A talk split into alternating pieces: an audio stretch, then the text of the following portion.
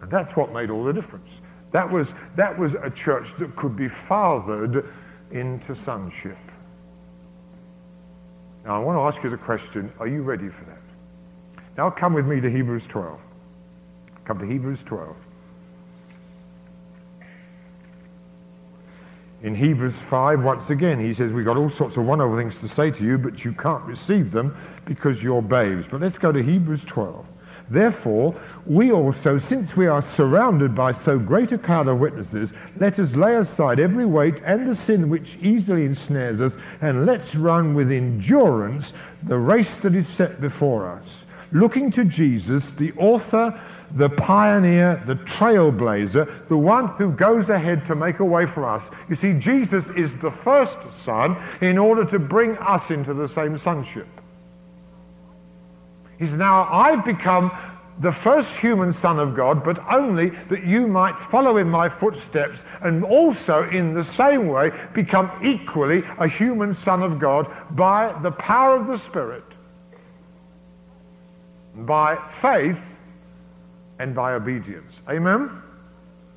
So he's the pioneer, he's the author, and finisher of our faith. Now we're to look to him who for the joy that was set before him sat around in a chair, drinking Coke, watching football, and waiting for God's sovereign moment to move. Is that what it says? He endured the cross, despising the shame, and is sat down at the right hand of the throne of God. For consider him who endured such hostility from sinners against himself, lest you become weary and discouraged in your souls. For you've not yet resisted to bloodshed, striving against sin, and you've forgotten the exhortation which speaks to you as sons. Because if God says, yes, Lord, I want to be your son, he says, right, then I'm going to start to deal with you as a son. Do you really want this? Just keep your finger there for a moment. Come back to Hebrews 5, just for a moment. Hebrews chapter 5 and verse 5. So Christ did not glorify himself to become high priest, but it was he who said to him, you are my son, today I've begotten you. This is all this word huios. Now come down to verse 7, who in the days of his flesh, when he had offered up prayers and supplications with vehement cries and tears to him who was able to save him out from within death, and he was heard because of his godly fear. Verse 8, though he was a son, yet he learned obedience by the things which he suffered, and having been perfected, he became the author of eternal salvation to all those who obey him. How did Jesus become God's son? By obedience. How do you become God's son? By obedience. There's an anointing of the Spirit, there's a faith dimension, but there's a, if you like, there's a training camp that God has for sons. It's a bit like a military boot camp.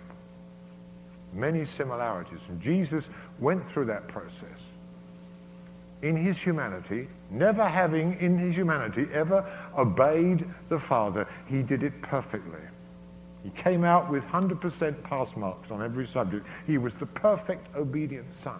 He was the star cadet of God's military training camp for warrior sons. He came out as the highest cadet who got full marks in every subject, and God therefore rightfully gave him the generalship of the army. Amen? He earned it by his obedience, beloved.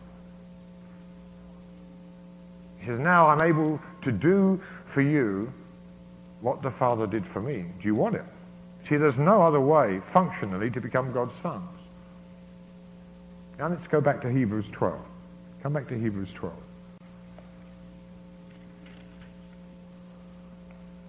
Let's go back to verse 5. And you've forgotten the exhortation which speaks to you as to sons. My son, do not despise the loving kisses and tender, secure, comfy, lovey-dovey words of God. No, see, this is a different side to the same God. Don't despise the chastening of the Lord, nor be discouraged when you are rebuked by him, For whom the Lord loves, he what? He chastens, and he scourges every son whom he receives. So that's what you're asking for. I want you to treat me like Jesus. You mean you want me to bring you into sonship like him? Yes, Lord. Okay, well, this is the way it happens.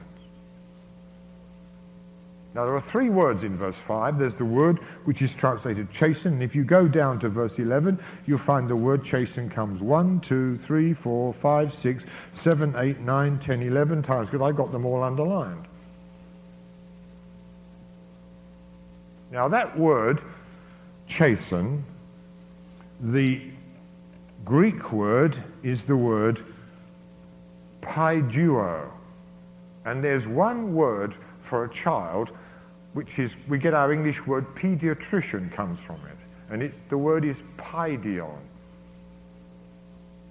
And the word paiduo, it comes from a root pius, and it means this, literally, it means to strike once with the hand or with a blunt instrument for the purposes of correction and discipline.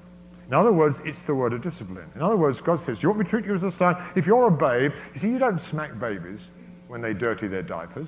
You just love them and kiss them and clean the mess up. But with sons, it's different.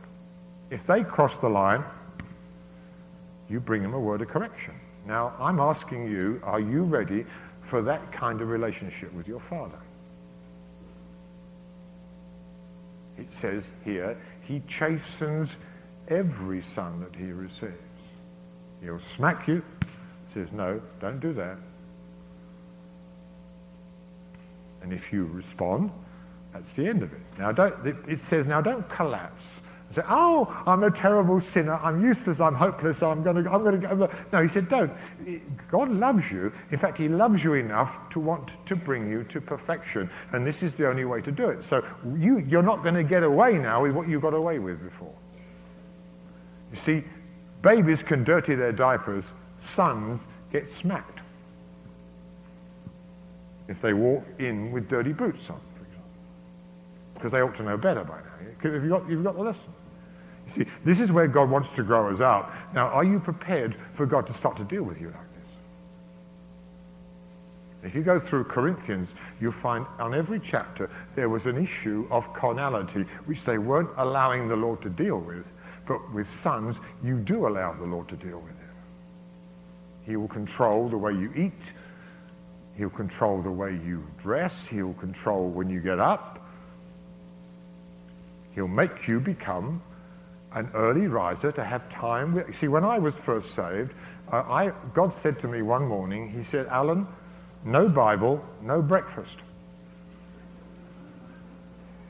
That became the law of my life. So if I didn't have a time in the Word, I wasn't permitted to have any time to eat food. I quickly learned. I was a hungry young man in those days, and I tell you, I wanted my breakfast. He said, no Bible, no breakfast. So I learned to have that early morning watch with God. I wasn't naturally an early riser, but God's changed me. Paul says so clearly, if I don't bring my body under submission, he said, I will be a castaway. It literally says in the Greek, he says, I give my body a punch in the eye. It was actually a term that's used in training wild animals. And if you've ever trained dogs, there's a certain point with certain rebellious kind of dogs where you've got to show them who's boss. And the way you teach a dog who's boss is you get hold of the dog once and you thump it once. You say, now listen, dog, I'm boss round here. Usually after that, you have no more problems. Now that's precisely what that Greek phrase reads. Paul says, I gave my body one in the eye to teach it who's boss round here. That is the Spirit. Hello? Now, if you don't respond to the chastening, and it's foolish to shrug it off, and it's silly to collapse in wallowing self-pity because God's being so hard with you. He says, don't react in either of these ways. All you need to do is to respond to the slap of the wrist. God loves you. Just in fact, he loves you enough to treat you like a son. That's what we're being told here. He says, don't do that anymore. And if you are obedient, that's the end of it. If you're not, then we go to stage 2. He then rebukes you. Notice that word in verse 5, it says he rebukes. And he says, don't be discouraged when you are rebuked by him. Now the word rebuke, the Greek word, is the word elenchio, and it's actually used to describe a prosecuting attorney when he's convincing a jury of the validity of the evidence. And God comes to you like a prosecuting attorney, but he wants you, yourself, to pass the verdict of guilty. In Isaiah chapter 1, verse 15 through 18, God says, he says, listen, come, let's reason together. Though your sins are scarlet, they'll be as white as wool. Though they're like crimson, they'll be like snow. He says, now listen, I want to sit down with you, and I want you to see the sin the way that I see it. I want you to see it the way I see it. Let's reason together. I want to get you to be as persuaded with me that it's as horrible as I think it is.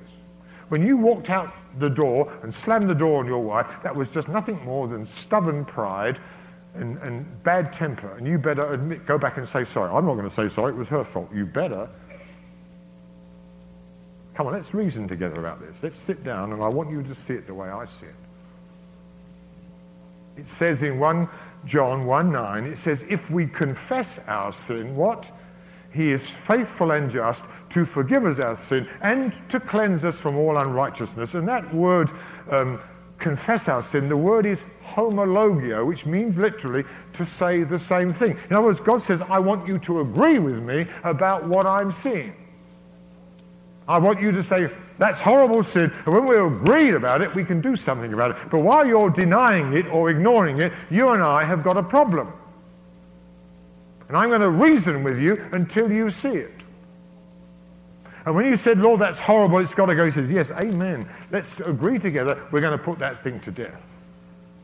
Now that's the reasoning stage. Some of the more deeply ingrained habits that we're so used to and so self-excusing about, God will have to reason us until we see it the way he sees it. Until, in all honesty, we confess it. Say, Lord, I've seen it, the lights have gone on, that's absolutely horrible. I'll give you an example. I grew up in India. As a Christian, I was only 4 years old in Christ when I went to India. I had no ministry, but I developed my ministry in India. And soon, God was using me all over the nation, and I had a reputation. And, beloved, I was ever so humble about it. I said, Lord, thank you for using me. And you know that I was ever so humble. I thought I was.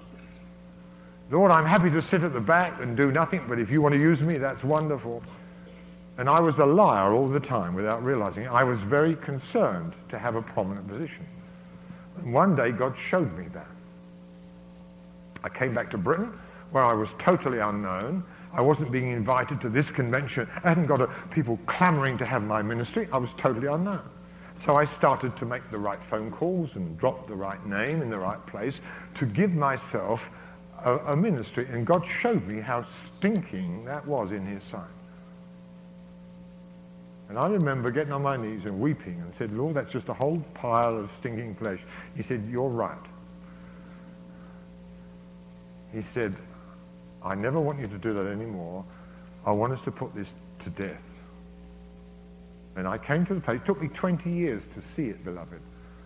And there's lots of men in ministry today who've been in ministry for 40 years and still haven't seen it. They're still actually, like Paul says in Philippians 2, he says, I've only got one person, Timothy, who's got the same spirit as Christ, who's not seeking his own. He said, all these others, they're seeking their own and not the things of Christ. And there is many, many people. You can be in a Sunday school class and you can be seeking your own and not the things of Christ. You can be in the worship team and seeking your own and not the things of Christ. And if you're going to become a son, we're going to have to deal with this. If you're going to be a carnal Christian and living on milk, then you usually get away with it for years, but it makes a lot of other people unhappy, and you're very hard to live with and very hard to work with. When my wife started to talk to me about a few things, I used to just get angry, so angry she didn't dare speak to me. And one day she said, you know, I have a real problem because I believe I want to talk to you about certain things, and you just go into a rage and walk out the house. So I said, well, I've got a problem. You see, I had deep insecurity. She had her problems too, for that matter. But if we were going to get anywhere, we had to get into some sort of reality with each other. But I was so sensitive, and I was so horribly cutting with my tongue. I used to leave her cut to pieces. I said to her, look, dear, I'm battling with deep ingrained habits. I said, look, if you feel you've really got to say something to me from God, I said, fire the bullet and then run. I said, don't stay there. And it would take me half an hour, 3 hours, maybe even a day sometimes, to process what she'd said until I could see it the way that God wanted me to see it. Then I could say, love, thank you for saying that. Now, thank God those days are over, but they were horrible days.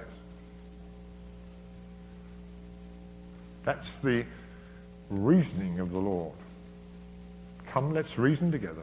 And in the Septuagint, the Greek version of the Old Testament, it uses this same word, elenchio. Come, let's reason together. I want you to see sin the way I see it. And if you will come to see sin the way I see it and agree with me about how obnoxious it is, then it's possible for me to turn that area of failure into an area of glory. The red sin will become like wool. It'll become like snow. If you confess your sin, then I'm faithful and I'm just to forgive and to cleanse. So it just isn't an issue anymore. Why live with sin when you can get rid of it? But you've got to get real and honest about it. Now the third word in that Hebrews 12:5 is the third process. It says that he scourges every son. That's such a horrible word in Greek, I don't even want to tell you what it means. It means to flog with a whip with bones in it until the flesh starts getting torn apart. You see, if God can't get you to hear the slap on the wrist, if God can't get you to reason to the place where you see it the way he sees it, then he will take his scourge and he will scourge you because he loves you, and he will cause your world to collapse. And I've watched over 40 years. It's happened once in my life. Never again do I want to go into God's woodshed. I remember, many of you know Jamie Buckingham, what a wonderful man of God he was. Well, over his typewriter in his office, he had this sort of text which said, he who the Lord loves, he knocks the hell out of. Have any of you ever seen that? He who the Lord loves, he knocks the hell out of. Now, are you prepared for God to knock the hell out of you? Because sons don't have a polluted personae. They're free from these things. It's a process. And so we're saying, God, I want to become your son. He says, I want you to become my son. Lord, I want to do all the works of Jesus. He says, I want you to do all the works of Jesus. Lord, I want to have the same prayer life. I want to have the same intimacy. I want to be as much a terror to the devil. He says, I want all these things for you too. Now, can I change from giving you milk to giving you meat? Can I change from having to mother you all the time? Can I now bring in father love and father discipline to bring you to maturity? And can I start the process right now? I tell you, I know how to handle you. I won't take it too hard. I won't take you too far. I know how to handle you. Will you trust me? And will you respond quickly? If I just give you a little slap on the wrist and you say, Amen, Lord, that's it, then I don't need to go any further. But if you won't receive the slap on the wrist, then we're going to have to reason together. And if you won't respond to the reasoning, then we're going to have to scourge. You see, in the New Testament, Jesus sat down. You find that Peter and James and John and all the other disciples were jostling about which of them was going to be the greatest. You know that, don't you? 7 times in the New Testament, Jesus sits them down and says, now listen, listen, you men, stop competing about who's going to be the greatest. They discussed it, they argued it, they debated it. Even in the upper room, they were still wondering, who's going to get the top dog position? Of course, either side of Jesus. He said, stop this. Listen, you've got to become like a little child. You've got to humble yourself. You've got to strive to be the youngest. You've got to strive to be a servant. He said it to them 7 times. He reasoned, and Peter said, yeah, wonderful teaching. How John needs to hear this. John needs this word. Because he was in competition with John. If you read the Gospels, you find that James and John and the Zebedee family were in competition with Peter and Andrew and the Bar-Jonah family. There was family competition right there in the leadership team. It was there even after Jesus rose from the dead. As Jesus walked on the Lake of Galilee, and he walked with Peter, and Peter, you see, had been through the woodshed, because you see, Jesus said to Peter, Peter, I've tried every way to get you to see this. And now you're going to be absolutely, you're going to go to the woodshed. And the devil is going to become my whip. He said, Satan's going to sift you as wheat. But I prayed the Father for you that your faith won't fail. And when you are converted, when you are turned round, when you are changed from a self-seeking ministry into one that wants to serve your brethren, he said, then, Peter, you will strengthen your brethren, and then your ministry is going to really begin. And so Peter betrayed his Lord, felt terrible, was going to die, I'm useless, I'm hopeless. This was the woodshed for Peter. This was his turning point. That's when God scourged him, because he wouldn't listen. 7 times Jesus reasoned with him. He wouldn't listen. So he said, right, I'm going to have to deal with you, Peter, and I'm going to use Satan as a whip to scourge you. I'm going to destroy your self-esteem. I'm going to destroy your self-sufficiency. I'm going to destroy your self-seeking. When I finish with you, you won't even want to be in the ministry anymore. It's only a revelation of the love of God that's going to ever pick you up enough for you to serve me. And so Peter got the revelation, was totally changed. And when they came out of the upper room on the day of Pentecost, you find that Peter and John are now doing everything together. The competition's over. They now become sons of God through faith in Christ Jesus. Have you got the picture? So if you say, Lord, I want to be your son, and he wants you to be his son. Now my question by the Holy Spirit is, are you prepared and will you receive the process that brings you there? You've forgotten the exhortation as sons. My son, do not despise or regard lightly the chastening of the Lord, nor faint when you are rebuked by him. For he scourges every son that he receives. And if you will take this scourging, it doesn't seem pleasant for the moment, but afterwards it brings forth the peaceable fruits of righteousness. It brings you into the power and anointing of Almighty God and makes you a warrior, makes you a prayer, makes you a lover, makes you a team player, makes you part of my invincible body, which is able then to take cities and nations of God. But if you remain in your babyhood and won't let me deal with you like this, then I can feed you with milk, and that's about all I can do for you. You'll never change significantly. You'll never accomplish anything very much. You'll just go from one week of failure to the next and keep coming to church and just thank God the blood's there to forgive another week of failure. But you'll never amount to anything. You'll never come into your inheritance. You'll never be a manifestation of sonship on the face of the earth. But tonight, he's inviting you to come. It's not compulsory. You have to choose this. And I'm looking back over 4 years. I remember when God started to deal with me this way, and I just thank God. You talk to my wife, Eileen. She's been through this process. Anyone who's come to be anything in God, like Jesus, they've suffered. They've experienced the chastening hand of God. But they've stuck in there, kept running the race, like looking to Jesus, the pioneer, the author, the trailblazer of their faith, and they've come out the other side, equipped and ready for war, and a terror to the devil, and able to stand in an authority and anointing which is having significance and power upon the earth. Now that's what God's inviting you to. Would you like to stand, please? And let's just respond to God's word.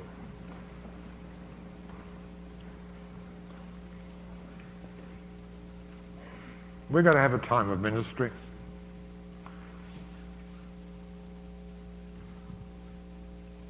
And we're going to help you and pray with you. But you've got to make certain decisions. You can choose to be Corinthian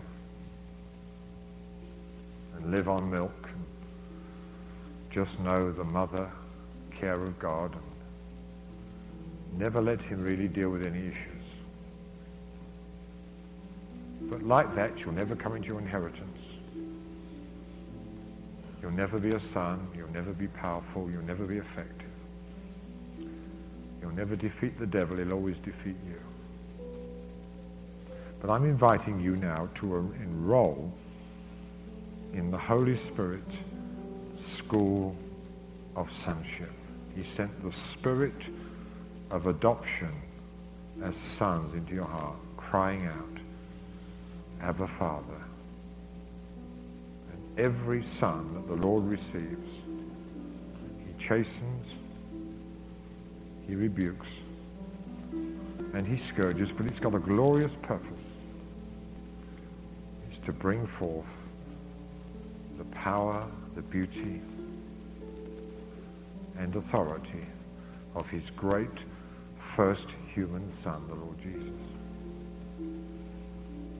He's going to deal with your body, bring it into discipline. He's going to deal with your TV watching habits. He's going to deal with how you spend your time. He's going to deal with your finances. He's going to deal with the way you dress, the way you speak, what you think and feel. And he'll bring you out the other side, partakers of his holiness, and able to move in all the power of heaven. And I'm inviting you now to voluntarily enroll in the school of sonship. I couldn't have said it plainer. The Word of God's very plain. Although he was the Son, yet he learned obedience through the things which he suffered. And having been made perfect, he became the author of eternal salvation to all those that would obey him. I'm going to invite you just to come and kneel at the front or kneel in the aisles, wherever you find it's appropriate, and just have dealings with God right now and say, God, I want to come into sonship. If that's you, then I'm inviting you to come forward now. If you don't want this, no one's making you come. Three marks of a son is that they're anointed, that they have faith, and that they live a life of obedience. As you come and begin to seek God, we're going to just ask the Holy Spirit to come. We ask you, precious Spirit of Sonship, will you come in a wonderful way and begin to minister to all these precious people? You bring us from babyhood to sonship. Lord, we know even if it's painful at times, it's still love speaking. Lord, we don't simply want to live on milk. We want the meat of the word. We want the discipline of the word. We want to come into sonship, into our inheritance. We just joyfully say to you, send that spirit of adoption as sons into my heart, crying out, Abba, Father. I want, Lord, you to be able to say over me, you are my beloved Son. In you I'm well pleased. I want to please you, Lord. I want you to be glad.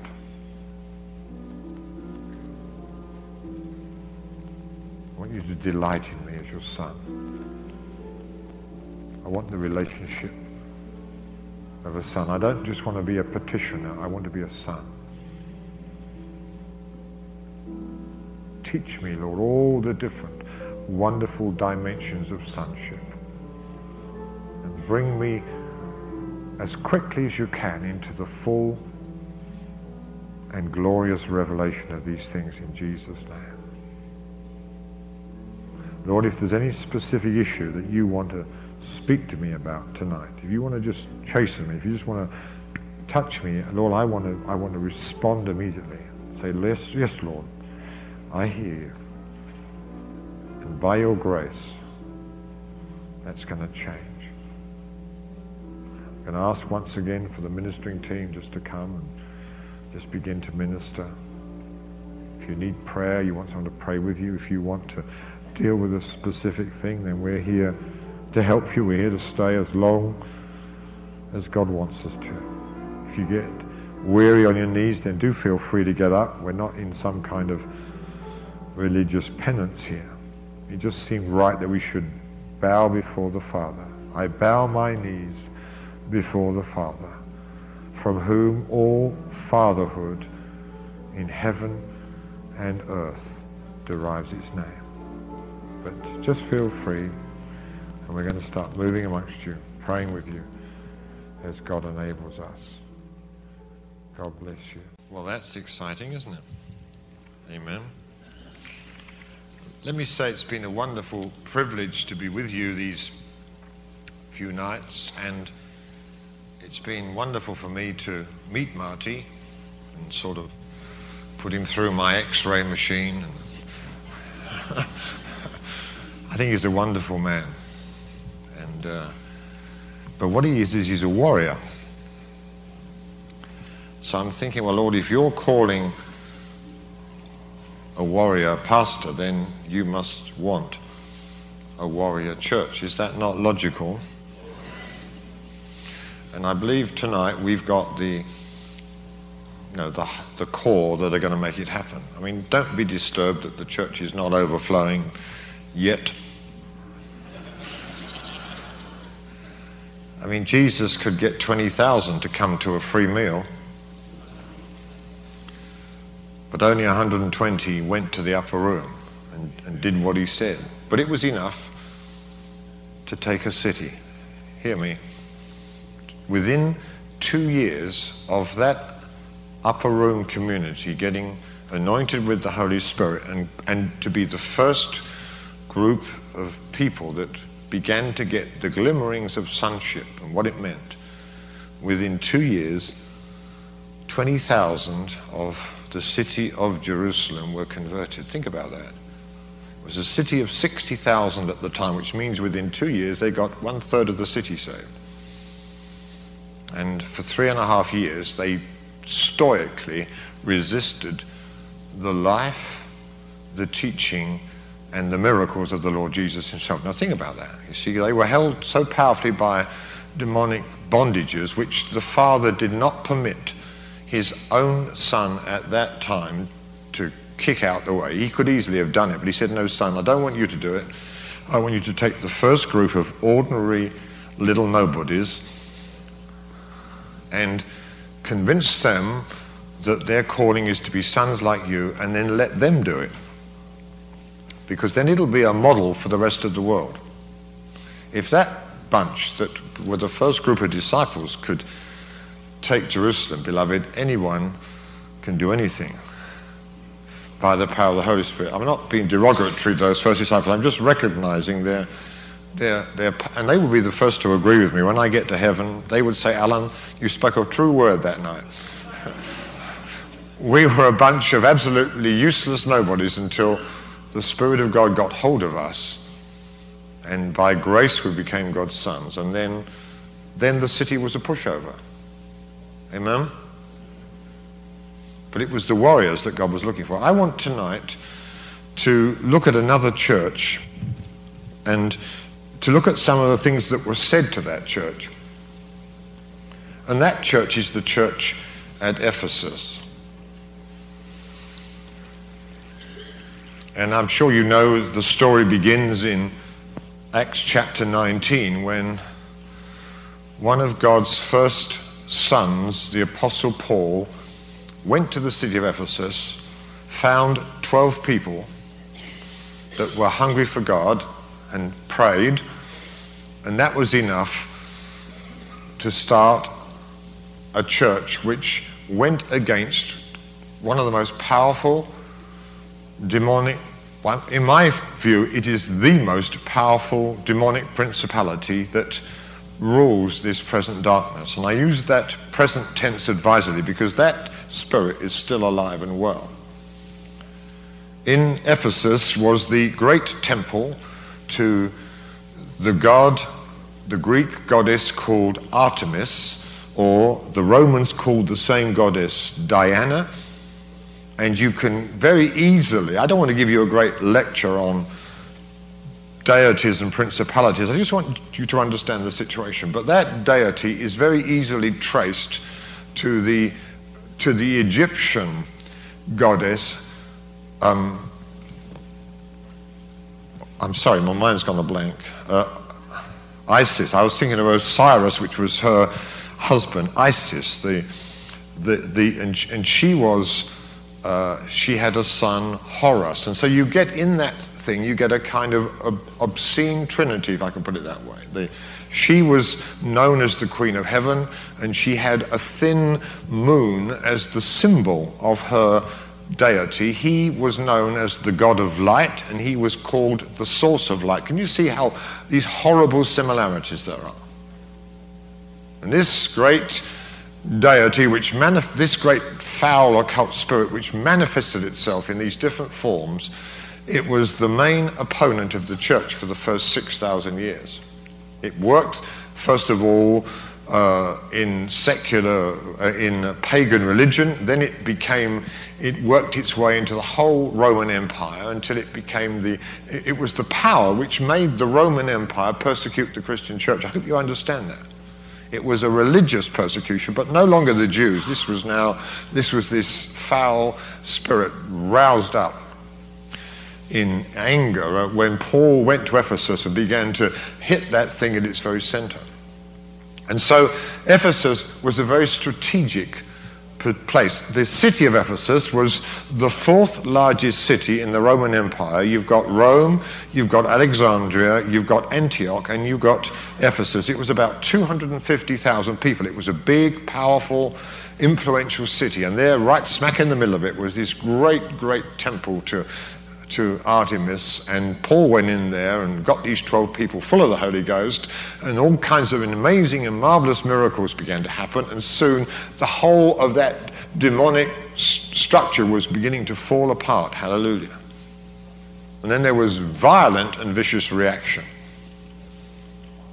And Paul went there in the year AD 52 and started the church, and he was there for the longest time, about 3 years, and then he moved on. And then on his way to Jerusalem in what's called his third missionary journey, about AD 56-57, he called the elders in Acts chapter 20 and exhorted them. And then about another 5 or 6 years later, in AD 62, while he was in prison, he wrote the letter to the Ephesians. This amazing revelation that God gave him in prison of what the church was all about. And it's the most wonderful letter, and it would be great sometime to have 3 months and go through that whole letter. I feel, you see, this letter that Paul wrote, what he saw in that letter, there has never yet been a church that's lived it. Hello. In that sense, in my view, it is very much an end-time prophetic letter of the kind of church that God's going to raise up just before Jesus comes, because we're going to see, the very Ephesian letter itself says that when Jesus comes, he's not coming for some worn-out old hag, some old woman that's past her best. He's coming for what? A glorious church without blemish or spot or wrinkle or any such thing. And we read in the book of Revelation that she has made herself ready. Amen? So something glorious has got to happen to the church. So I'm not expecting Jesus to come tonight. I mean, sorry, but there's too much prophecy that's got to be fulfilled. And that end-time church is going to reap the harvest that God promised Abraham his seed would have before the end of the age. Something absolutely incredible has got to happen. I mean, I agree with you, we're getting very near the end of the age. And the rate at which we're getting there seems to accelerate all the time. I don't expect you young people ever to get old like me. I don't think there's going to be time for that. But I'm not sure of the time scale, and I'm not trying to... But I have this feeling that things accelerating so quickly, it's coming to climax so quickly that you wonder just how long we've got. Do you have that sense of urgency? When you listen to what the prophets are saying to the church, and put all that together, you think, man, this is not the time to fool around anymore. It never was, but it's particularly true now. Now, the fact is that the Ephesian church had the Apostle Paul demonstrate the power of sonship before them in a way that could only be matched by the Lord Jesus Christ himself. Would you agree with that? I mean, that city was shaken by the power of his sonship, if I can just use that term to keep us in the theme which we're in. And they had a tremendous example set to them. Then he taught them for 3 years, the longest period he ever spent anywhere. Because I think the Spirit of God was showing him that here's the very center. If this thing in Ephesus, if this spirit, this wicked, profane, foul, occult thing is brought down and thoroughly destroyed, then the world's unhinderedly before us. This was the battle. I mean, I have a sense, which I can't altogether prove to you, that there's strong connections between this and that spirit of Jezebel, which tormented and attacked Elijah and came again against John the Baptist. There's this great occult deity that's always fighting the church. Have you got the picture? And I sense, and I better just say this, that deity, which was called Artemis or Diana or Isis, it's all really very much the same root. When Christianity began to take over Europe, it's as if Diana or Artemis or Isis changed her clothing and she became Mary, the Mother of God. Can you hear me? And that horrible perversion of Christianity, which brought Europe into an even greater demonic darkness than the pre-Christian era. And for what, probably 8 centuries, the most incredible darkness covered the region. And at the same time, that same deity put on the clothing of Islam. This is how deceptive the thing is. It'll take on any clothing it likes in order to get control. And you can trace the roots of Islam back to this thing. You can trace the roots of Mariolatry and the whole perversion of the Christian gospel to this thing. You can also trace back the beginnings of Freemasonry to the same root. And you think of the terrible things that Freemasonry has done around the world. Think how it's got its tentacles into everything in the United States. Or maybe you're not aware of that. Now, are you aware of that? And so this church was called by God to be a warrior church. And that's why so much time was put into it. That's why there was so much teaching given to it. That's why this wonderful letter to the Ephesians was written to it. And then, after the Apostle Paul, he sent Timothy there. You read that in the years AD 68 through to about 71, Timothy was very involved with the church at Ephesus, sort of pushing it on into its destiny in God. And then the Apostle John, who was imprisoned for a season under the persecution under Domitian, was released from prison in the year about AD 95. While he was on the Isle of Patmos and he was in prison, he wrote the letter which we call the Book of Revelation. And once again, there's a letter to the church at Ephesus. And that church is not fulfilling its calling. It's a good church. It's pure in doctrine. It's got many things that commend it, but Jesus says, look, you've lost your first love. It was failing in its purpose. And then the Apostle John, when he's released from prison, somewhere in about the year AD 97, he goes and spends his last years in Ephesus. And in my view, the tradition is absolutely established. Some people would argue with me, but there's very clear evidence in my view that John died. His tomb is in Ephesus. He spent his last years there, and he wrote those wonderful letters, the first, second, and third letter of John, in those years in Ephesus. And yet the tragedy is they never fulfilled their purpose. And I just hear the Spirit of God saying to me, I'm looking for communities, I'm looking for churches that will become Ephesian in fact. I'm looking for Christians, if you like, who are going to become Ephesian Christians. Not Corinthian, we've talked about that. Thessalonican, well, yes, that's a great model, but to become the fullness of what the Ephesian letter was written to produce. And that's what I want to look at tonight. And first of all, we're going to look at the letter to the Ephesians, pick up a few things, and then we're going to go on into the first letter of John, because it's all really the same message. If you could come to the Ephesian letter for me, let's go into chapter 1. Just going to pick up a few things. Coming to chapter 1.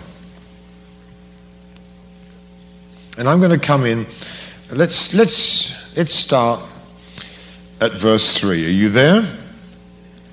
Ephesians chapter 1, verse 3. Blessed be the God and Father of our Lord Jesus Christ, who has done what? Who has blessed us with every spiritual blessing in heavenly places in Christ. Is that past or future tense? Past tense. So it's already credited to your account. Will you receive that? Anything you need, he's already blessed you with it. Isn't that incredible? You see, this is the language of Scripture. Peter says his divine power, 2 Peter chapter 1 and verse 3, his divine power has already granted to us everything necessary for life and godliness in the knowledge of him who called us to his own glory and excellence. Listen to those words. That's Peter writing that. What happened to Peter to be able to write that? You see, he wasn't writing Scripture. He was writing Scripture, but from his point of view, he was just writing experience. This Peter, this loudmouth guy who couldn't seem to accomplish anything, he's turned into a guy who can write these words and say, listen, I found something through grace. His divine power has granted to us, has given to us as a free gift, because that's what it means, everything necessary for life and godliness in the full knowledge of him who has called us to his own glory and excellence. And he's given us great and precious promises by which we may escape the corruption that's in the world through lust. In other words, instead of the world overcoming me, Peter says, I'm overcoming the world. Now, if we touch that, then Titus is ours, beloved. You see, there's not only an individual inheritance, there's a corporate inheritance. He has blessed us with all spiritual blessings, with every spiritual blessing in heavenly places in Christ. Verse 4, just as he chose us in him before the foundation of the world, that we should be holy and without blame before him in love, having predestined us to what? To adoption as sons by Jesus Christ to himself, according to the good pleasure of his will, to the praise of the glory of his grace, which he made us accepted in the beloved. We could read it all, it's so absolutely fantastic. But let's come down to verse 11. In him also we have what? We have obtained an inheritance, being predestined according to the purpose of him who works all things according to the counsel of his will. In other words, it's impossible to stop God giving you what he's promised to give you. The only thing that can stop God is you. Amen? The devil can't stop you. And when I say you, I don't mean you in your personality. I mean you in your will. You say, God, I want this. He says, well, I want it. Okay, let's agree. There's nothing going to stop us working this thing out in your life. Amen? Will you believe that? Will you receive that? Come down to verse 13. In him you also trusted, after you heard the word of truth, the gospel of your salvation, in whom also, having believed, you were sealed with the Holy Spirit of promise, who is the guarantee of our inheritance. That word is literally, he's the down payment, he's the earnest money. If you're going to go and buy a property or a piece of land, when you come to the point of clinching the deal, you give a certain down payment, amen? And that down payment says, look, I'm really in earnest about this. I'm just going to go back, get the rest of the money, I'm coming with the rest of the money, and then I'm going to give you the full purchase price. When you give an earnest money, it's the guarantee that the rest is coming. Amen? Now that's the word that's being used here. So how many of you have got the Holy Spirit? Raise your hands. Pretty well everybody here. I can't see anybody who hasn't raised their hand. So what does that say? It's saying to you, if God's giving you the Holy Spirit, this is the down payment that the rest is also yours. He wouldn't give the Holy Spirit without promising the whole package. Amen? If you've got the Holy Spirit, that's because he's given you everything, and that's the down payment. Amen? Oh, I guess it's America, so we have to just be modest. I thought Americans were... well, I mean, this is... I mean, I'm an Englishman and I get excited. British Baptist. And I'm so excited I could leap and shout and scream. And I've read this before. Isn't it incredible, this stuff? Oh, that's very nice. Thank you, brother. We must make a note of that. It's rather sweet, don't you think? Verse 50, therefore, after I heard of your faith in the Lord Jesus and your love for all the saints, I don't cease to give thanks for you, making mention of you in my prayers. Here's the prayer, that the God of our Lord Jesus Christ, the Father of glory, may give to you the spirit of wisdom and revelation in the knowledge of him, that the eyes of your understanding may be enlightened, that you may know what is the hope of his calling and what are the riches of the glory of his inheritance in the saints. He's got an inheritance in you. When you move into sonship, it brings great glory to him. Amen? Because now... You begin to have the power and the resources to magnify his name and do his will on earth in a way that you were never able to do before. So there's this desperate, almost passion in the Godhead to bring us into our inheritance. Amen? Isn't that incredible? We're his inheritance. He says, Father, I'm just looking for a whole bunch of people that can live as sons like I did when I was, for those 3.5 years, at the end of my human life, that's what I want them to be in. And Father says, Son, we agree on this. The Spirit says, yes, we agree. That's, you know, it's agreed. And then all these demonic powers, look out. Look out. Okay? Verse 19. And what is the exceeding, listen to the language, what is the exceeding greatness of his power? And this is this little Greek preposition, eis, into us who believe, according to the working of his mighty power, which he worked in Christ when he raised him from the dead and seated him at the right hand in the heavenly places, far above all principality and power and might and dominion and every name that is named, not only in this age but also in that which is to come. And he put all things under his feet and gave him to be head over all things to the church, which is his body, the fullness of him who fills all in all. Now I can still remember that when I got baptized in the Holy Ghost in 1965, and I told some of you, possibly all of you, you were here, that I was in the city of Bombay. 5 million people, no effective church, the devil stomping around everywhere in complete and utter control. 5 unsaved church members fighting over the property. What a situation.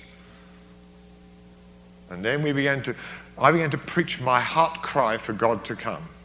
And people began to come from all over the city, hungry for God. None of us knew how to get God, but we knew we wanted God. And then we set apart a week in 1965. It was called A Week to Seek God. And we just had morning meetings, we had prayer times, we had evening meetings, then we had after meetings up in the manse above the church there. We just were desperate for God, and God came. Came on Wednesday. And the first person to get hit was my wife, Eileen. She was just standing up, reading, singing very respectably from the Keswick hymn book. Do you know that book? It's a very respectable, it's even more respectable than the Baptist hymn book. She was singing it very respectably, and suddenly I heard this crash, and there she was, zonk on her back.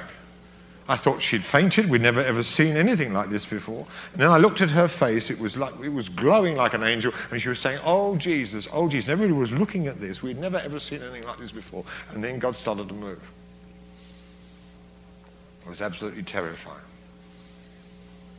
And then that night, I took my drunken wife home.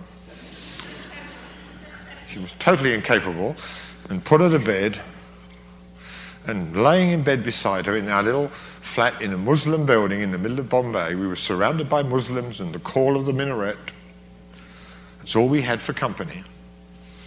The Spirit of God came into that room, and I felt the bed shaking under the power of God, and I was baptized in the Holy Spirit. And I just had a revelation of how holy God is. And yet at the same time, how much he loved Alan Vincent. Even to this day, I can't get over that. This was 33 years ago now. God knows and loves Alan Vincent. It was such a revelation. It's the revelation of the Father. And I fell in love with him in a new, deep way, in a way I never, ever knew was possible in this life. And then the next thing, within a couple of days, God showed me this passage of Scripture. I didn't have a vision. It was much deeper than that. It was deep in my spirit. I saw Jesus Christ in a way that I had never seen him before, far above every principality and power and name that is named. I saw the glory and the majesty and the triumph of his victory. My whole being was trembling with the authoritative power and glory of that glorious one. I mean, you know, when we were singing that chorus earlier, we agree. I thought, it doesn't matter tuppence whether we agree or not. He is. Amen? I just wanted to... I said, "Lord, I don't want to agree. I want to magnet. This is not a democratic vote. You are.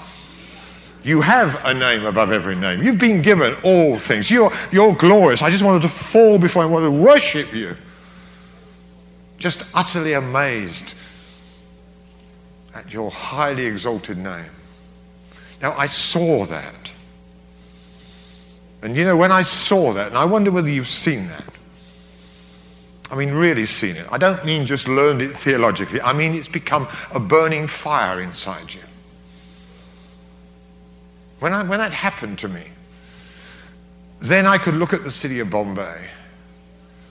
And it became so obvious that it was his, and it had to bow the knee to such a glorious one. Does that make any sense to you?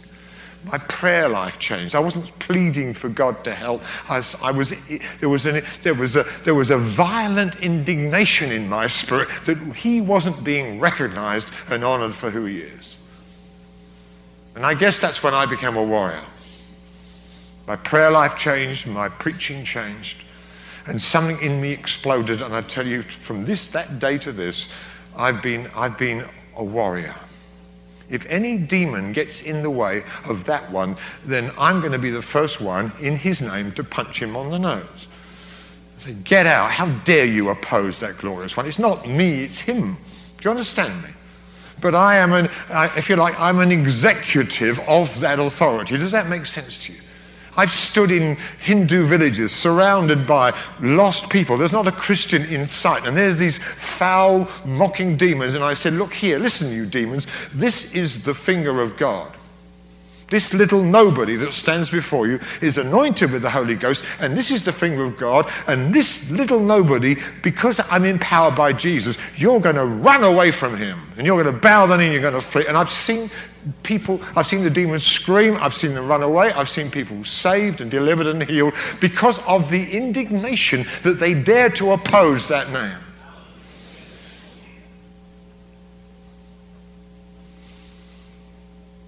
And that's what we need. We need Paul says, I want your eyes to be open. Here you are, you Ephesians, you are retreating into defense mode because you've hit a bit of opposition. Who is Artemis compared with Jesus? Can you hear that? Who is Freemasonry compared with Jesus? I mean, it's peanuts.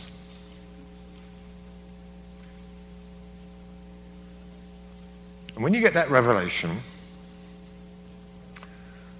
and Paul saw that as the first thing that he said, I'm just praying, I'm praying, I'm praying for the eyes of your heart to be enlightened. And then the next thing you've got to see is that that Almighty One, who's so utterly glorious, so utterly powerful, so exalted, who has a name. Paul's trying to find superlatives to describe how glorious that name is. And he's writing this from prison, just temporarily hindered by the evil one, but it's not changing his perspective of who Jesus is.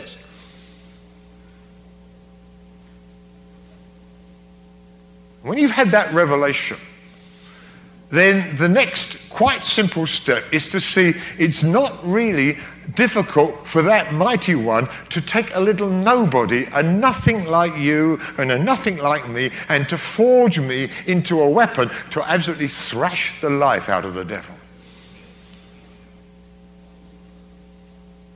He said, I want you to have a revelation of the exceeding greatness of his power into us who believe. Or through us who believe, if you like. That's not a bad translation.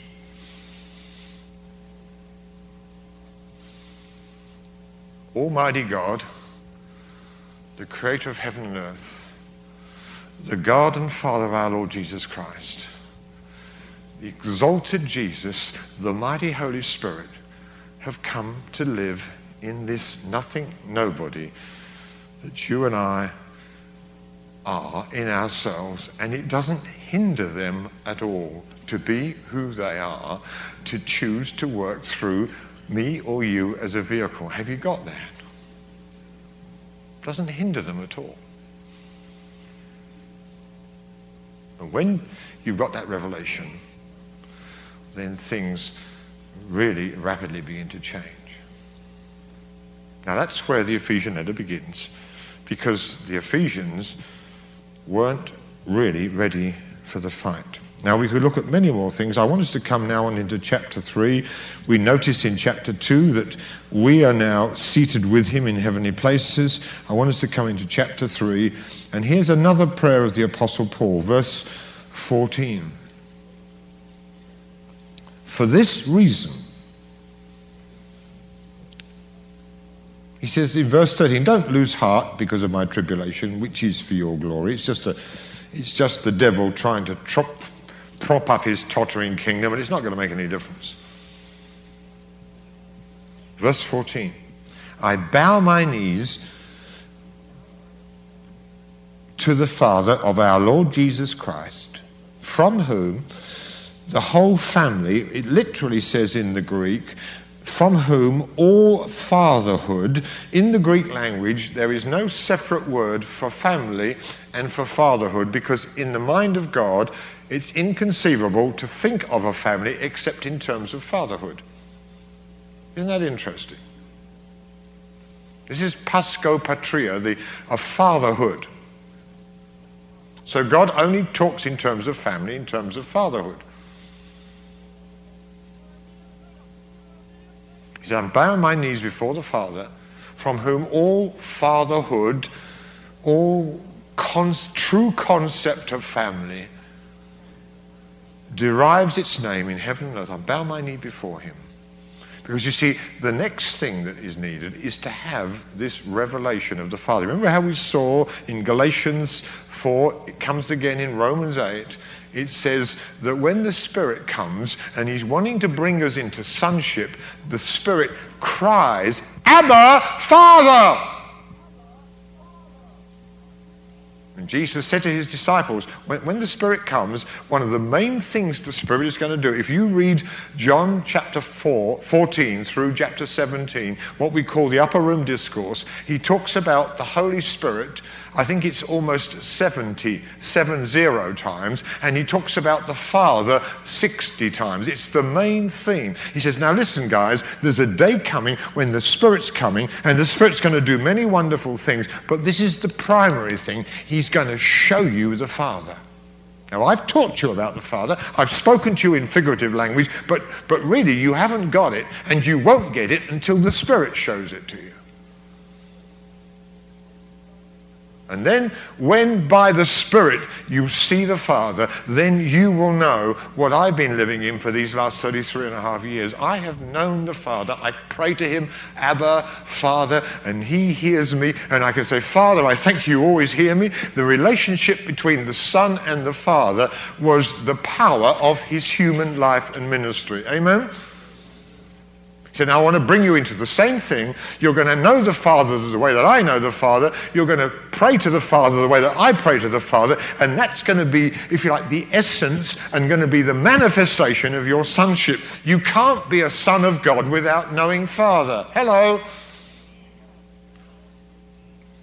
Many, many people haven't got a concept really of what fathering's all about, because they've had such a devastating human experience of natural fathering. But God can undo all that.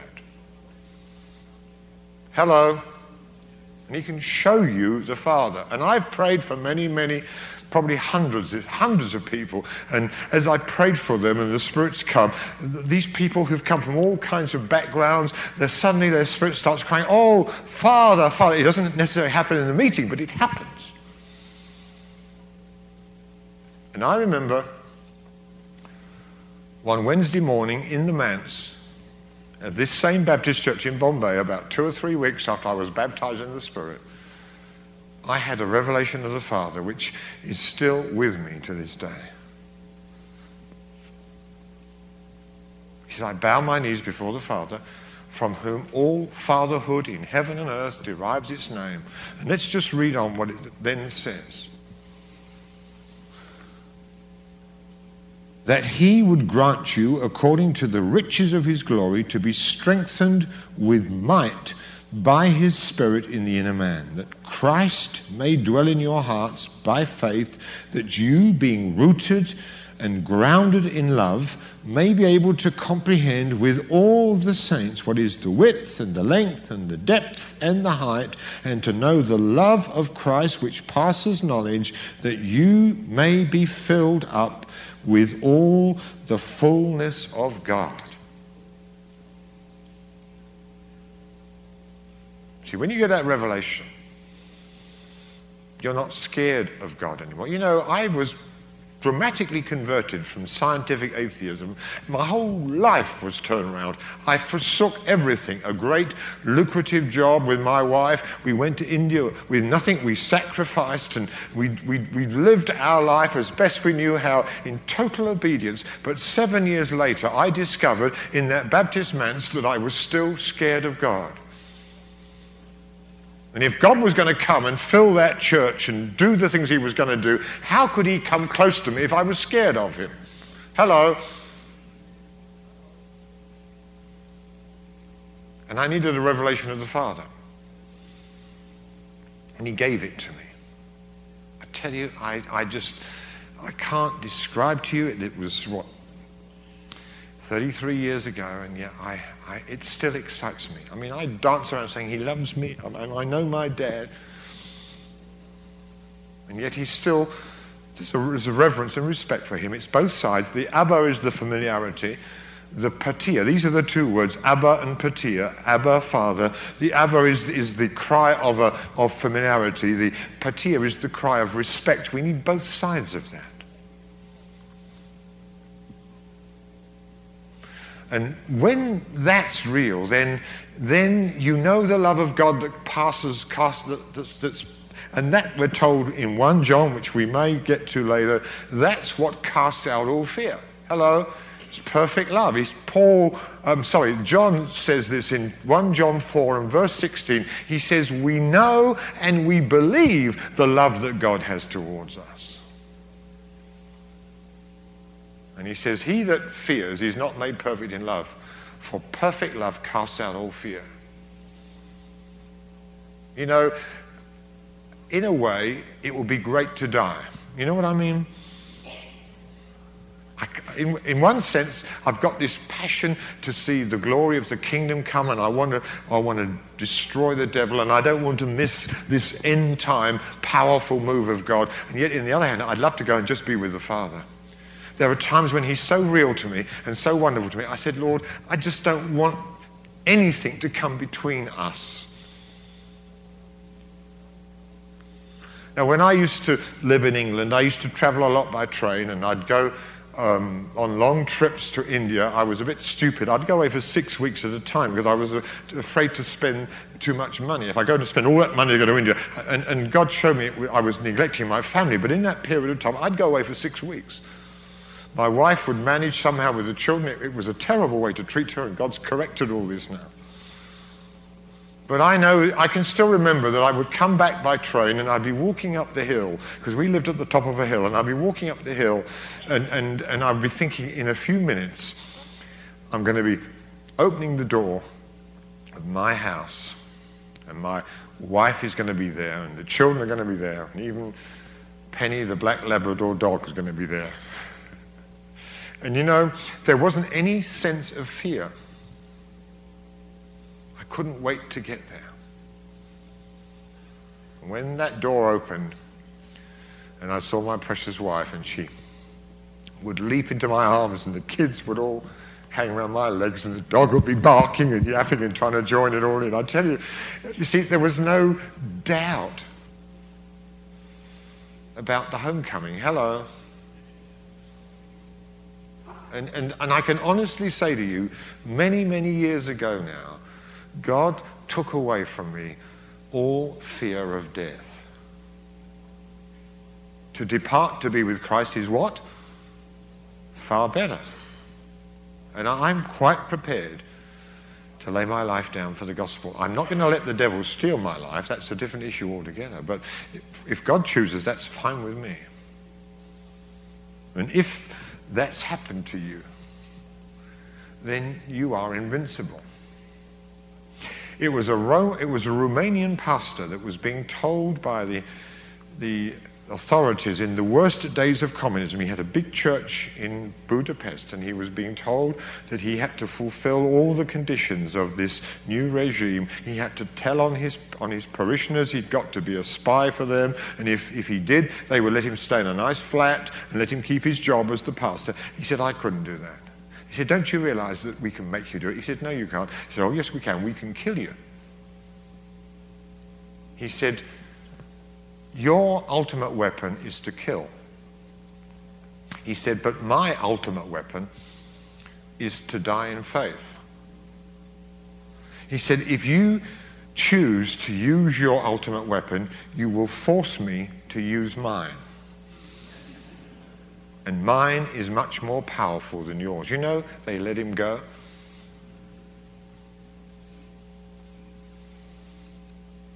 Now, you need the revelation of the Father, because then, as it says in Hebrews 13 and verse 5, it says there, the Lord has said, I will never leave you, nor forsake you, nor loose my hold upon you, nor let you go, nor leave you in the lurch. Certainly not. In the Greek, there are three negatives. Certainly not. Never, never, never.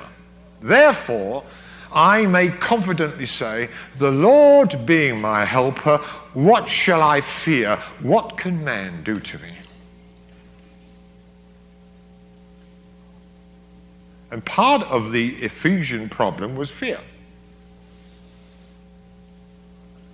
And a revelation of the Father totally delivers you from that fear.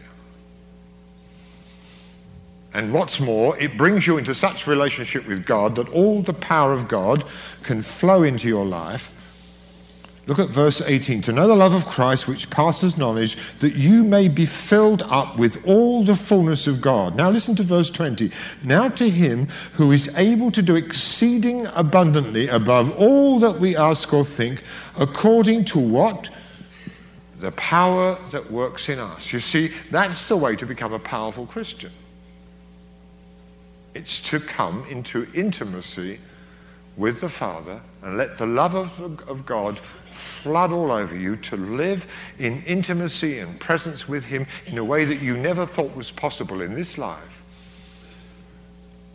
And in that relationship, to be fearless of everything and everyone except God. And then it'll just flow through you. Is that okay?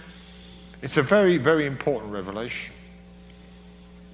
Now, as you go on through the Ephesian letter, people to go to war, the Spirit of God isn't asking them to go to war who haven't settled these things first. Then you come to Ephesians 6, and we know these familiar scriptures. And I'm just to come in at verse 10. Finally, my brethren, be strong in the Lord and in the power of his might. Put on the whole armour of God, that you may be able to stand against all the wiles of the devil. For we don't wrestle against flesh and blood, but against principalities, against powers, against the rulers of the darkness of this age, against spiritual hosts of wickedness in the heavenly places. Now, this is absolutely true for Ephesus. It's absolutely true for Titusville, Florida. Do you believe me? It's the same war. And basically, I believe, it's probably the same major demonic principalities which are behind the present darkness over our land. And when all these other things, which we've lightly touched on, are accomplished, now we can go to war. Verse 13, therefore, take up the whole armour of God, that you may be able to withstand or stand in the evil day. And having done all to stand, stand therefore, having girded yourself, or girded your waist, with truth, having put on the breastplate of righteousness, and having shod your feet with the preparation of the gospel of peace, above all, taking the shield of faith with which you'll be able to quench all the fiery darts of the wicked one, and take the helmet of salvation and the sword of the Spirit, which is the word of God, praying always with all prayer and supplication in the Spirit, being watchful to this end with all perseverance and supplication for the saints, etc., etc., etc. In other words, we finally go to war. Is that okay? Now what I want to do now is to jump to the first letter of John. And you say, well, what's the connection? Well, the connection is that almost certainly, it doesn't say so in the letter, but John was living in Ephesus when he wrote these letters.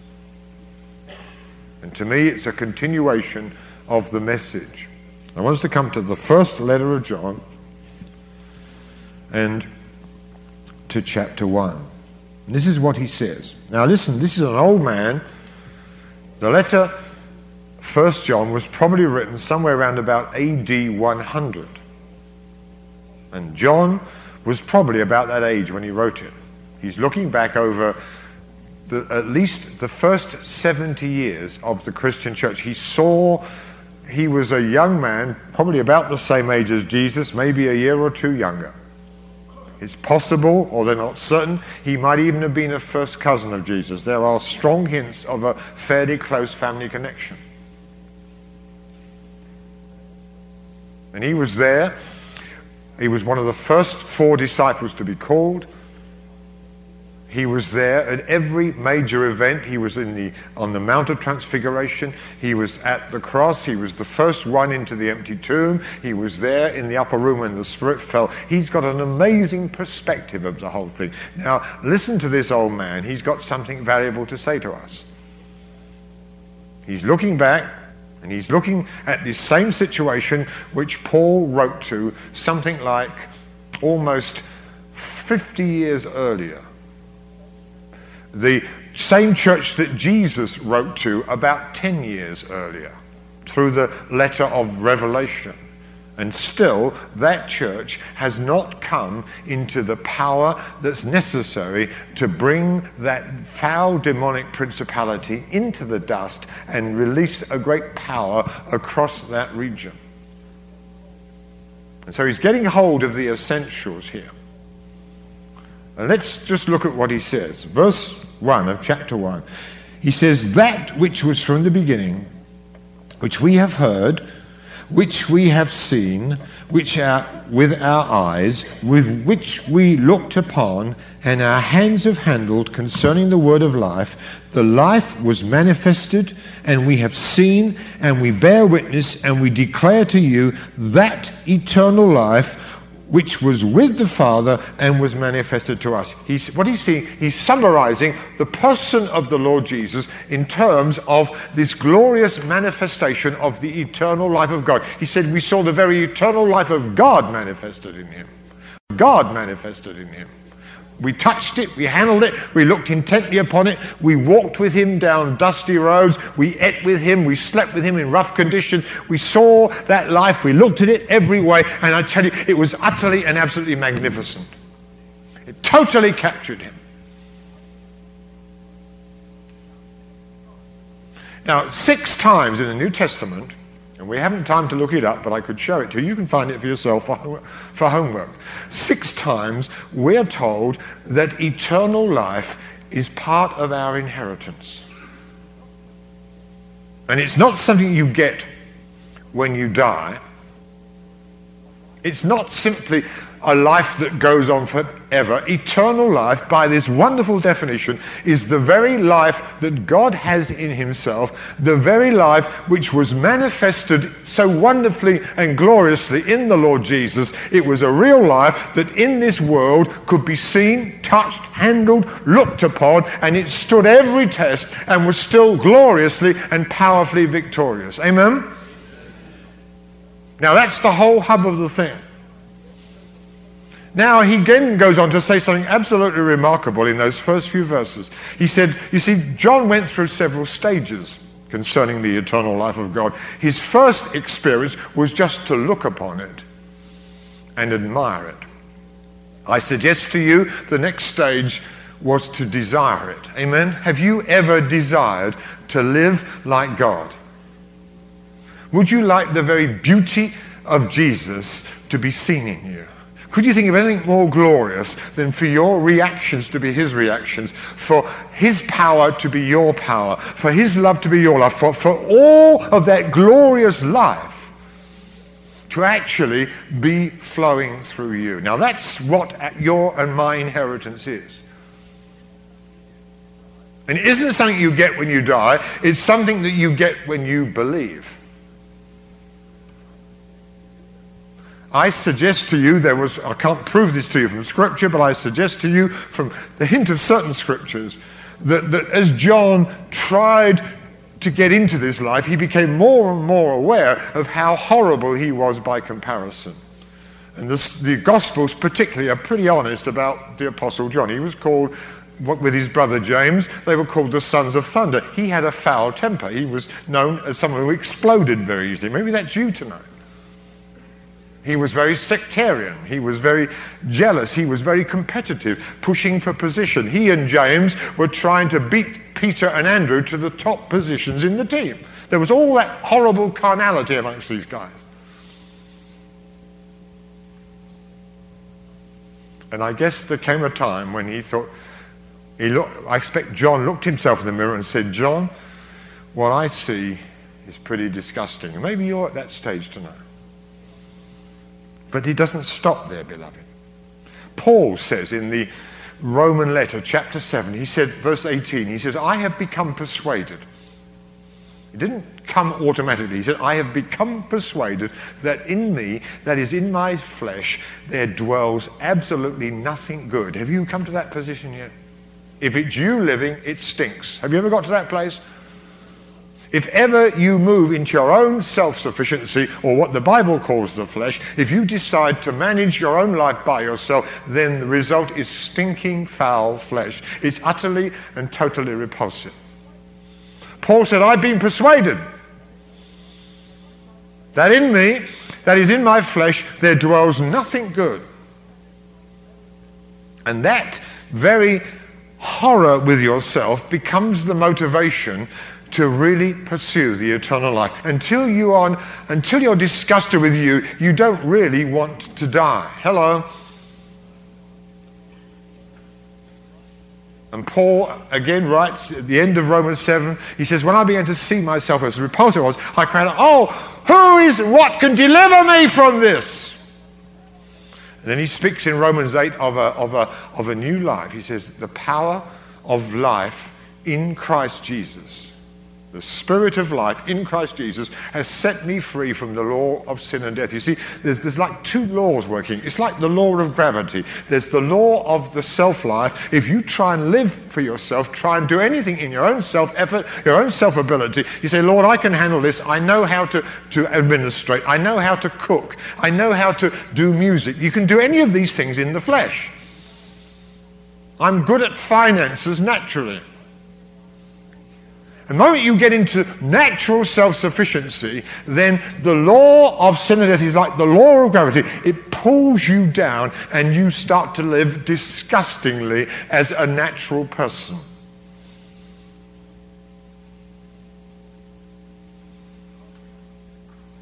And you can't beat it.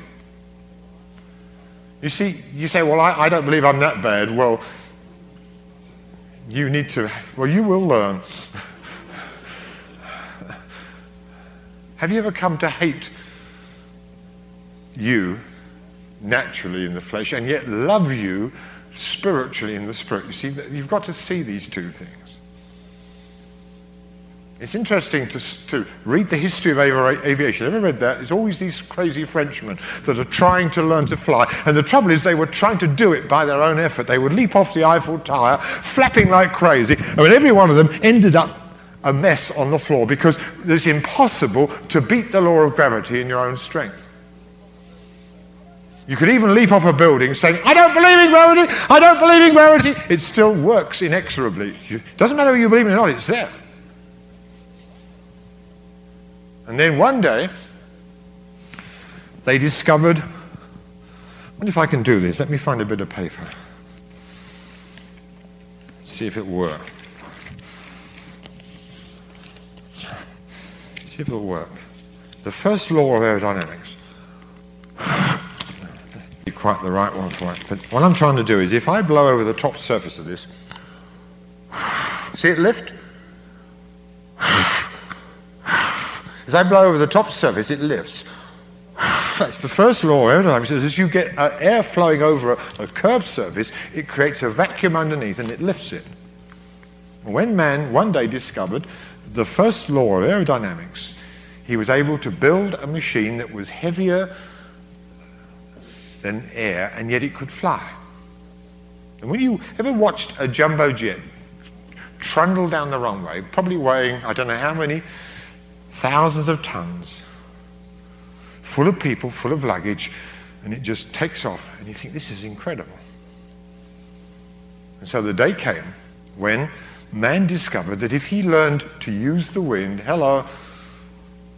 he could triumph over the law of gravity. Now, once you're in a plane, it's very hard to imagine gravity exists. Amen? When I was in the Royal Air Force, the British Air Force, 50 years ago, I used to fly with the Air Force, and we had the door off the side, and I would hang out the door with a camera taking low-angle handheld reconnaissance photographs, and I often used to think, it's so hard to believe that gravity is there, but I tell you, the moment you step out, you soon find it's there. You see, the law of the Spirit of life in Christ Jesus, it's in Christ Jesus. He's the plane. If you step out the plane, you soon learn gravity is still there. Amen? Well, the Holy Ghost never runs out of power, because he's the power, but Jesus is the carrier. Does that make sense to you? Now that's the eternal life. And John goes on to say in verse 3, I hope that makes sense to you. Come to 1 John once again, in verse 3. Listen to what he says. That which we have seen and which we have heard, we now declare it to you. We literally proclaim it or show it forth to you. In other words, what we saw in Jesus, you can now see in us. What an incredible statement. What we saw and handled, we now proclaim it to you. If you want to know what God's eternal life is like, you don't have to anymore wish you were alive when Jesus was alive. Just come and live with me for the weekend, says John, and you can see the same life. Isn't that incredible? And then he goes on to say, listen to this. He said, we write these things. I'm sorry, I've jumped a little bit. That you, this is the reason that which we have seen and heard, we declare to you that you also may have fellowship with us. This is that Greek word koinonia. And the word koinonia, it means to be joined together in a common life. And it has the secondary meaning, to be joined together in a common purpose. He says, truly, he said, I'm right. He said, I want you to have fellowship with us. I want you to come and join us in this common life. I want you to come and join us in this common purpose. For truly, he says, I'm not kidding you, it's absolutely true. Truly, our fellowship is with the Father and with his Son, Jesus Christ. He said, I'm now living the same eternal life. I'm joined together with God in a common life. And that's why I've been able to live the way I've lived, and that's why, I'm just always living in this victory. And the whole letter of John is seeking to bring home this truth. Let's go to the end of John for the moment. Come to chapter 5.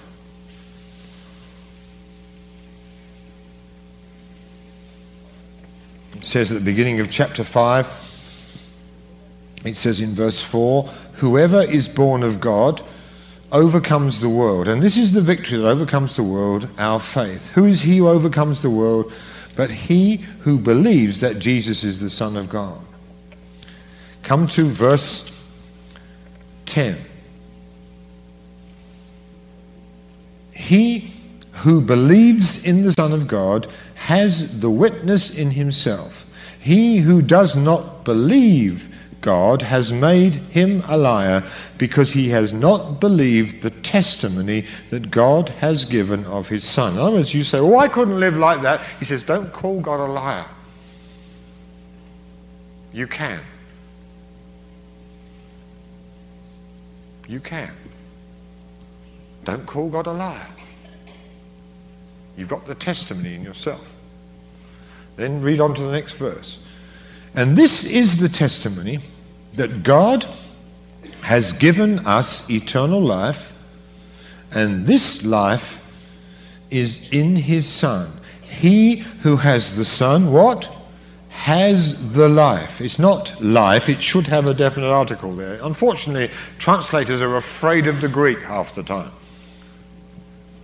because it's too strong. It says, for example, in Romans chapter 6 and verse 5, it says, if we have been united with him in a death like his, this is what it literally says in the Greek, certainly we are his resurrection. And yet you find in your English Bible, we are in the likeness of his resurrection, because they don't like the strength of what's being written.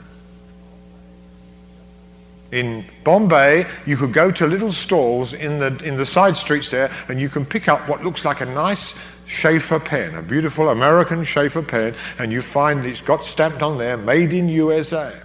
Except USA does not stand for the United States of America. It stands for the Ulas Naga Sindhi Association. And there's a few little villages out in Gujarat where they make these counterfeit Schaefer pens, which look all right till you try and use them. They are made in the likeness of, but they're not the real thing. Hello. Now, you're not made in the likeness of his resurrection. You are his resurrection. Will you believe that? You see, you can't live two lives at the same time. That's the problem. You can't live the self-life and at the same time live the eternal life. You've got to make a choice. Remember, we quoted that verse I did one time, 1 Peter 4, 6. Peter says that although judged, talking about dead people, but I'm convinced that Peter's talking about those who are spiritually dead. Although, he said, we came to preach the gospel to the dead. Well, obviously, you can't preach the gospel to people who are physically dead, but you can preach the gospel to people who are spiritually dead. He said, and we preach the gospel to the dead, that they may learn, although they're judged in the spirit, they're judged... Let me get the wording right. Although they're judged in the flesh like men, they may live in the spirit like God. That's the same truth. Have you got the truth there? You can either live your own life, and the pull of sin will drag you down, the devil can do what he likes with you, or you can live the eternal life, which is with the Father, and with you can live in fellowship with the Father and with his Son, Jesus Christ. But to live that, you've got to die to the other.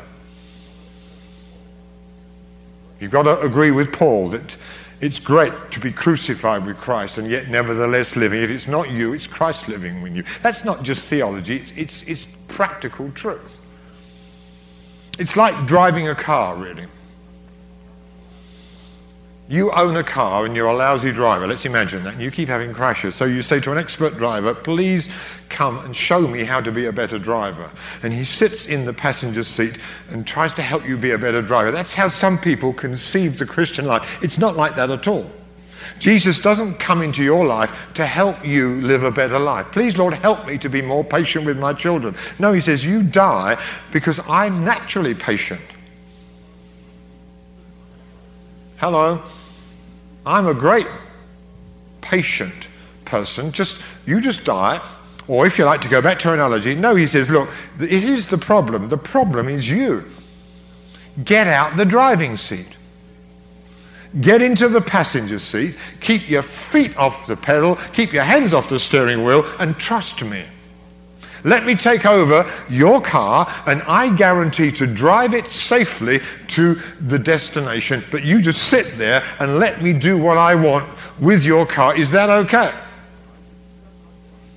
Now, at any time, if you don't like the way he's driving, you can grab the steering wheel. That's the worst thing to do. Would you agree with that?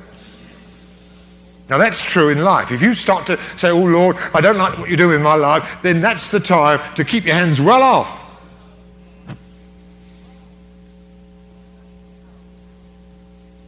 And that's the power of eternal life. But there's not room for two lives to be lived at the same time. You can either live the life of the Son or you can live the life of you. I've been crucified with Christ, nevertheless I live, yet not I, it's Christ who lives in me. And the life which I now live in the flesh, I live by the faith of the Son of God who loved me and gave himself for me. In other words, the Son has literally taken over my life.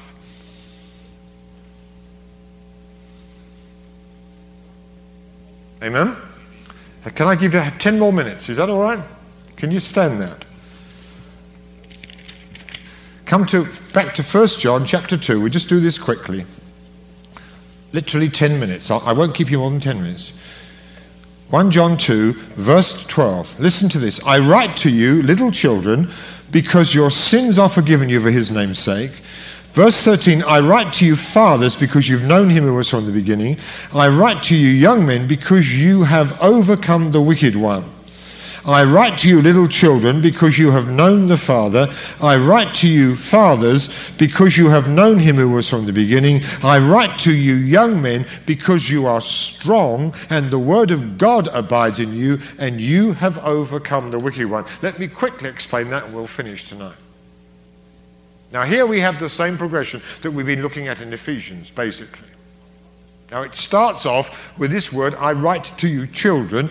The word that's used here is the word technion, it's not the word nepios. He's not talking about a helpless babe. He's talking about a child, which would be something like a first to third grader, a beautiful 6 to 8 year old kid that's alive, that's excited, that's motivated. It's like sort of it's like clay that you can mold into any shape. You know the sort of kids I'm talking about? They're eager, they're alive, they're willing to learn, they trust you, they're teachable.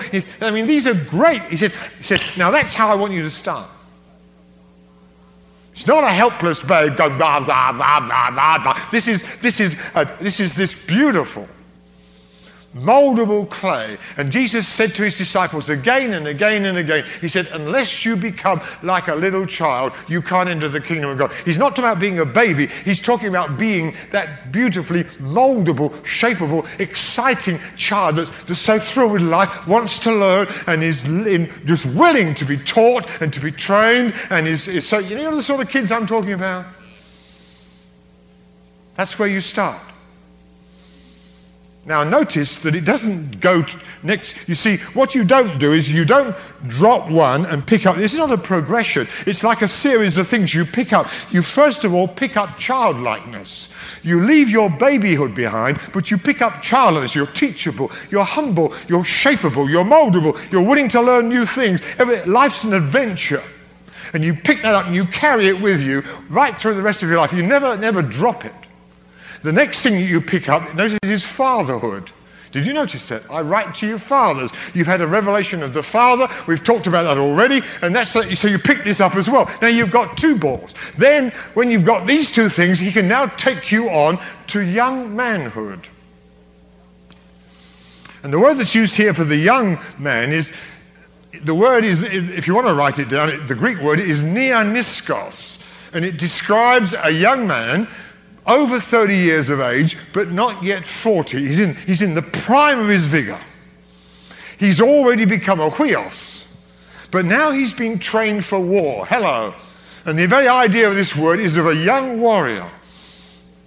It talks about overcoming the evil one. You know, the Greek word that's used for overcome is the word nikal, or if you like, the noun form is nike.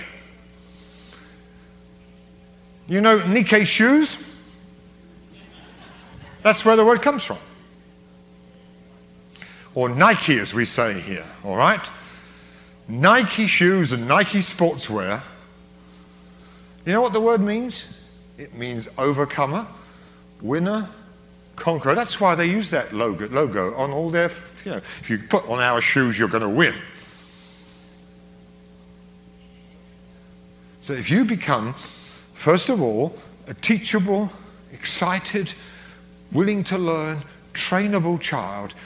And then if you get the revelation of the Father, and then you come into warriorship, then you're going to beat the devil. Amen? Then he says it again, and he uses different words. I'll just say this quickly. I write to you, this word little, I do not like this word little in this particular translation. It's better, this word is not really so much a diminutive as an endearment. He's saying, better to translate dear children. It's a word of affection, not a word of smallness. Is that okay? Dear children. I write to you, dear children. My precious children. That's the sort of idea behind this word. And then he uses a different word here. He says, I write to you, in end of verse 13, I write to you, dear children, and this time the word is a different one, is the word is paideon. We get our word pediatrician comes from this word. And remember we talked yesterday about being chastened. Were you here yesterday? About the paddle, about being paiduoed. One blow of a blunt instrument to bring you discipline. Now this word is a child that's experienced correction. Someone who's been trained, if you like. Someone who's been paddled to the point now they know authority, they know how to respect authority, they know how to walk in submission and obedience, and there's no things in their life that need to be corrected anymore. Hello? In the Greek household, there was a particular trainer called a paedagogos, the schoolmaster, the governor, and his job was to bring the kids in line, to teach them to wash behind their ears, to put their clothes on properly, to do their studies. It was all delegated in the rich Greek families to this particular servant whose job was to bring up the children in the way that was a credit to their father. Now, God does not delegate it to a servant. He calls us to be the fathers, and in his own family, he's the father that does it. Is that okay? So if you're going to come into this, then you've got to allow that discipline of correction we were talking about last night. Can you see the progress here? I write to you, fathers, because you've known him who was from the beginning. I've not time to develop that, but obviously when you know the Father, then fatherhood flows into you and then flows through you. Come to the end of verse 14. I write to you, young men, here's this word neoniskos again, because you are strong, the word of God abides in you, and you have overcome the wicked one. You have conquered, you have won, you've got the victory, you've beaten the devil. Hallelujah.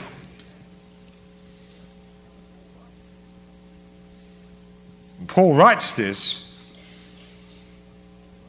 because he knows that if the Ephesian church is going to fulfill its destiny,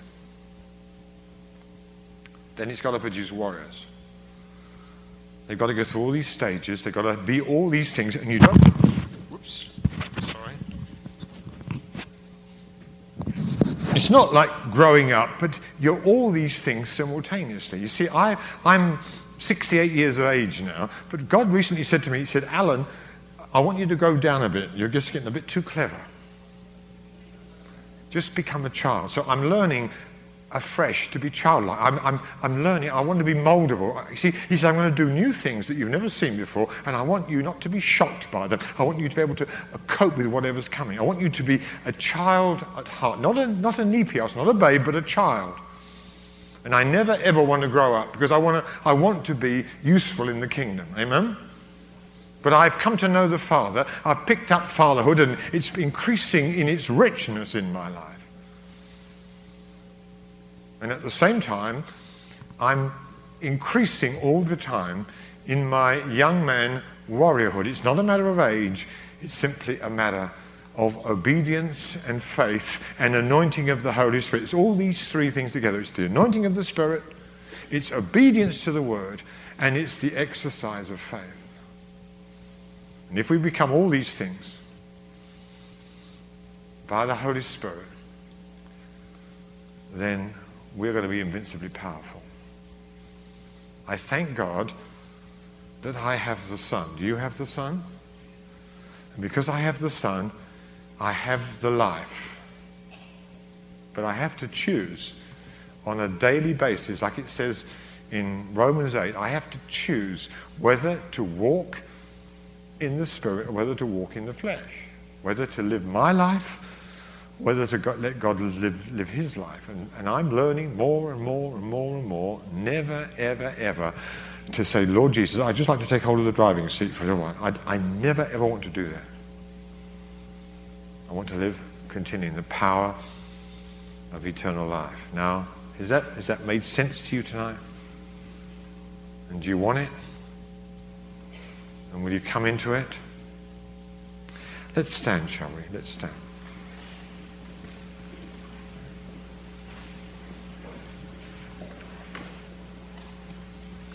Tomorrow night we're going to look at something different. I'm going to look at what it means to be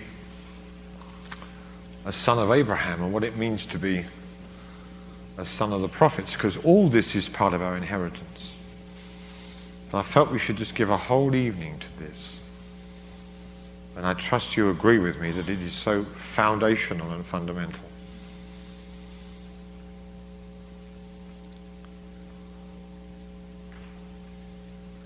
And let's just pray.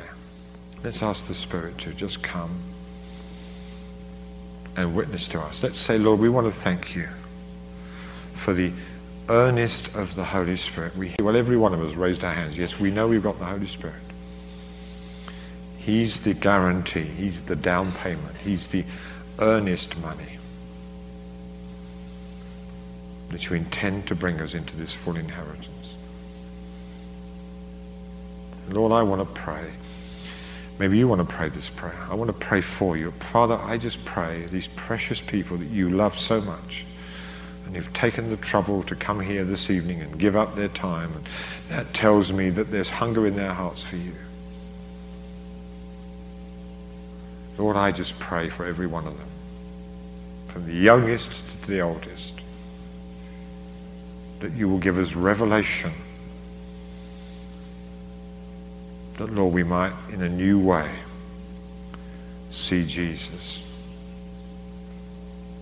that the hearts of our eyes will be opened, that we'll see the glory of his inheritance in the saints, that we'll see him, Lord. See, oh Lord, open our eyes to see Jesus, far above every principality and power and dominion and every name that is named, both not only on this earth, but this age, but also in the one to come. Lord, give us that revelation. Pray, Lord, we'll see the exceeding greatness of his power in us, or into us, through us who believe. Well, I won't see me coping, I'll see Jesus in me coping. Oh God, may that be utter reality. Lord, I pray for everyone here that I feel like the Apostle Paul, I bow my knees before the Father. From all fatherhood and heaven and earth derives its name, that you will give a revelation of the love of God, that we might know the length and the breadth and the depth, and just be filled up with all the fullness of God, that every one of us might have such a reverence we're crying, oh Father, Father, Father, that we, Lord, know the Father. Oh Lord, oh God, do it. I pray for everyone here who's had a miserable or inadequate father experience, which probably means all of us. God, whatever we've known of natural fathering, may that be replaced by the true revelation of what your fatherhood is all about.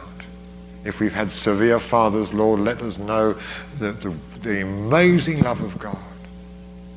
Fill us up with the fullness of that love, Lord, until you so excite us, you so delight us that we just can't hardly contain the revelation. He's my Father, he's my Father, he's my Dad. Oh God, do it, Lord. And Lord, I just pray now that we'll grasp this, that you have given to us eternal life, the very life which you have in yourself. You've given it to us without dilution. There is only one life. There's not a diluted form. It's either we've got it or we haven't got it. And Lord, I pray for its full revelation in all of us. In Jesus' name. Oh God, if we've been living the self-life, I pray we'll embrace that and say, Lord, I don't want to, don't get in the driving seat, take over. It's your car. I'm just a passenger. Just literally have my life and take it where you want to take it and do what you want with it.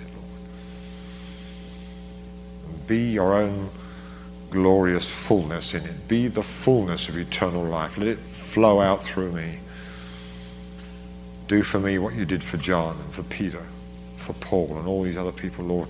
I'm just as much your son as they are. And Lord, will you produce here in this church a warrior people? Lord, may we be able to write to children. May we be able to write to fathers. Lord, may we be able to write to young men, male or female. It's nothing to do with gender, any of the way through, Lord, who are strong, who know the Word of God, who've put on their Nike shoes and are trampling all over the devil in Jesus' name, who are winners, who are victors, who've who are, have their feet shod with the preparation of the gospel of peace, who've taken the sword of the Spirit and the shield of faith and are absolutely devastating the evil one. Lord, may we be able to live a sustained warrior life, year in, year out, until Jesus comes. Lord, we're looking for that coming. We think it's near. But until he comes, we want to be right at the forefront of the battle, making the devil's life absolutely hell, destroying his works and rescuing the captives, setting free those who are held by him at this time. Lord, will you change the very atmosphere of Titusville? Let the very demons that strut around here as if they own the place, Lord, may they tremble as the sons come forth. May they tremble, Lord. It says in Romans 8:19 that the whole of creation is in agony, it's in pain, it's all twisted up, waiting for the manifestation of the sons of God. And when they're manifested, they're able to bring, it says, be able to bring creation into the glorious liberty of the children of God. Oh God, may that be true here. In Jesus' name.